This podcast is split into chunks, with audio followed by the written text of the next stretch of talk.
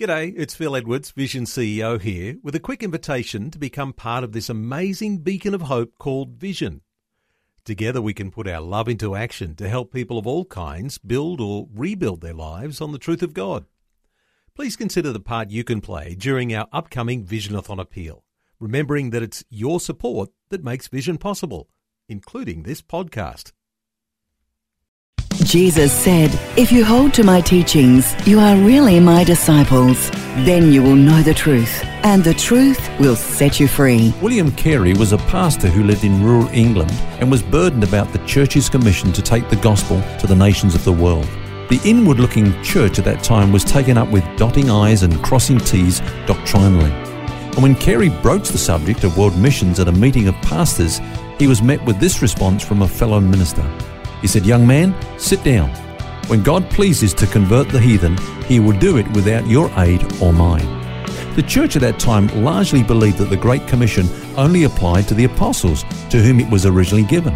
Carey, though discouraged by this kind of attitude, refused to be dissuaded from his course. His tenacity and commitment to the cause of taking the gospel to the world eventually led to the birth of the modern missionary movement, which in turn resulted in what one has called an astonishing and unprecedented expansion and growth of the church over the following 200 years.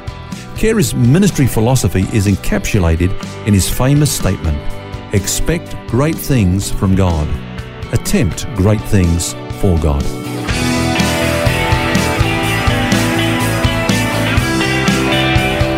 This is Set Free with Ken Legg. And thanks for joining us, Phil, here, along with author and pastor Ken Legg. And it's been an interesting week looking at sharing the gospel. And Ken just mentioned William Carey. He was a man who had a deep burden for missions, but he was met with much opposition, especially from the church.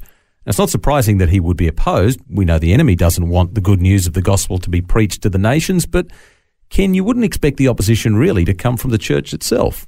That's right. In fact, Carey met with a lot of opposition and many obstacles. Uh, he was opposed by his fellow countrymen in India. He was unsupported by his first wife. He experienced disease uh, and many other trials. Yet he persevered. As you say, Phil, he even got opposition from the church itself. See, some of the teaching at that time on the sovereignty of God was taken to the extreme and was partly responsible for the church's failure in world evangelism. You know, I mentioned at the beginning of the program that pastor that tried to shut him up and say, mm. you know, young man, when uh, God wants to save the world, he'll do it without your help or mine. Now, God, of course, is sovereign. He can do anything. But the fact is, the Bible says that God has chosen through the foolishness of preaching to save the lost. You know, mm. they get saved by someone going to them and preaching the gospel. In fact, Paul, you remember in that sort of chain of events that he talks about in Romans, he says, Whoever calls on the name of the Lord shall be saved. But then he says, How shall they call on him whom they've not believed? And then he asks, How shall they believe in him of whom they've not heard? Mm. And then he says, How shall they hear without a preacher? And then finally, How shall they preach unless they are sent? And this is where the missionary thing comes into it. It's pretty logical that we need to go, isn't it? And as you say, you know, his deep burden for the lost and the cause of missions kept him going despite all those knockbacks. Yeah, he was actually inspired by many other missionary examples. For example, David Brainerd, who was a, a man who just poured himself out just ministering to the Red Indians in uh, North America. And uh, John Eliot, many of us know of John Eliot and his uh, mission to the Aqua Indians uh, in North America, and uh, particularly he was influenced by the writings of uh, Jonathan Edwards. So he was inspired by uh, men like this. And uh, how about this, Phil? He wrote a book about missions, and this is what the, this was the title of the book. Uh, how about this for a title? It's a humble attempt to promote explicit agreement and visible union of God's people through the world in extraordinary prayer for the revival of religion and the advancement of Christ's kingdom on earth pursuant to scriptural promises and prophecies concerning the last time. Goodness me. and that, and that, this is no joke, that was the abridged oh. version of the original title, which was going to be 187 words. So the whole title was just about the book by the sound of it. yeah, that's right. You need a few pages just for the title. But uh, as a consequence, anyway, the Baptist Society for propagating the gospel amongst the heathens was the outcome, and the modern missionary movement was born from that moment. Mm, so Carey, he lived around the end of the 18th century and, and, gave birth to that modern mission movement. But what's happened since then? Has the church actually moved on in missions or not?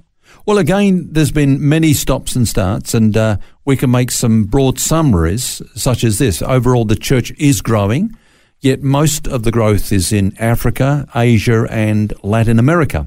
Um, though Christianity as a whole is growing slower than Islam, the growth of Islam is almost entirely through procreation, you know, mm. from family members and so on. Um, whereas evangelicals are actually the only religious group that is growing rapidly by means of conversion. So that's an encouraging fact. It is. Yeah, in fact, the growth rate for evangelicals is three times that of the population growth. So uh, God has been doing some great things around the world over the last 50 or 60 years. Mm. No what, doubt about that. What about looking to the future, though? Is the church going to finish that unfinished task of taking the gospel to all nations of the world? I believe it will because Jesus said, I will build my church. And he said he's not coming back until the gospel is preached to every nation of the earth. But let me just share some other facts with you. And incidentally, I need to give credit to uh, Patrick Johnstone, who wrote uh, a book called The Church is Bigger Than You Think. Mm-hmm. Uh, a great book, by the way. Uh, he said this approximately 15 to 20% of the population of the world have never had the opportunity to hear the gospel and most of these are are within what we call the 1040 window. That's the area extending from the west coast of Africa to the east coast of Japan, and from 10 degrees north of the equator to 40 degrees okay, so north. that's where the 1040 That's the 1040 in. window, okay. yeah. There's about 62 countries in that region, uh, consisting mainly of the massive Muslim, Hindu, and Buddhist populations. Uh, approximately about 2.5 billion people live in that, that, that window. Now, what's happening there? That's the big question. If we're going to fulfill the Great Commission and take the gospel to these nations, what is happening there? Here's a summary.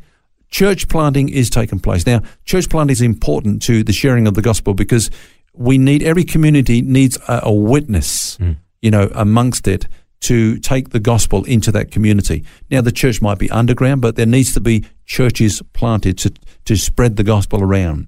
Uh, literature is one thing that's happening.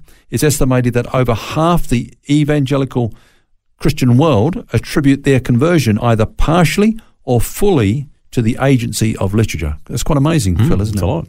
Um, Every Home for Christ, for example, has a vision to distribute the gospel uh, through literature to every home and institution in all countries throughout vision. the world. It's a huge vision, but they're getting on with it. There's, now, a, there's a lot happening with electronic media too, isn't there? Well, let's talk about radio. Of course, we've got to talk about radio. We love radio. Radio, radio can penetrate where other forms of outreach can't, and that's the wonderful thing.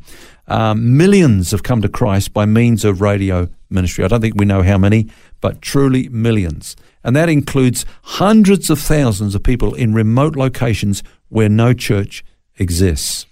Um, moving on from there, TV, of course, you know, satellite TV mm. is able to beam the gospel into countries where it's prohibited for missionaries to go into those lands. And then there's, you know, the Jesus movie, you know, the Jesus yes, movie. Yes. Um, it hasn't had a big impact in the West, but throughout the rest of the world, it's had a huge impact.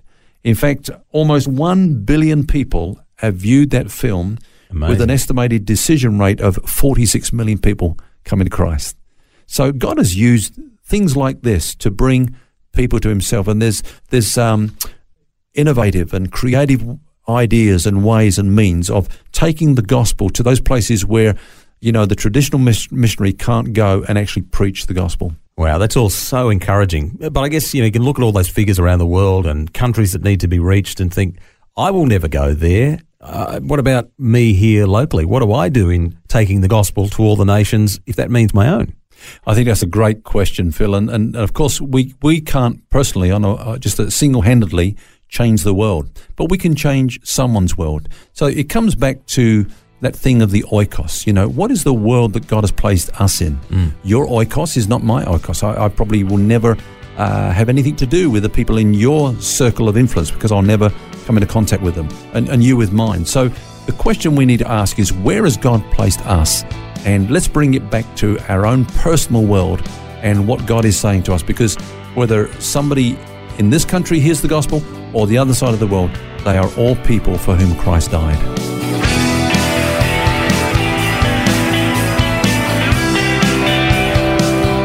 Well, that brings us to the end of our series this week. Hope you can join us next week when we start a brand new one. Until then, remember you don't have to carry that baggage. God wants you to be set free.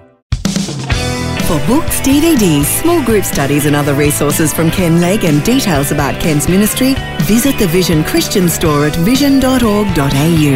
That's vision.org.au.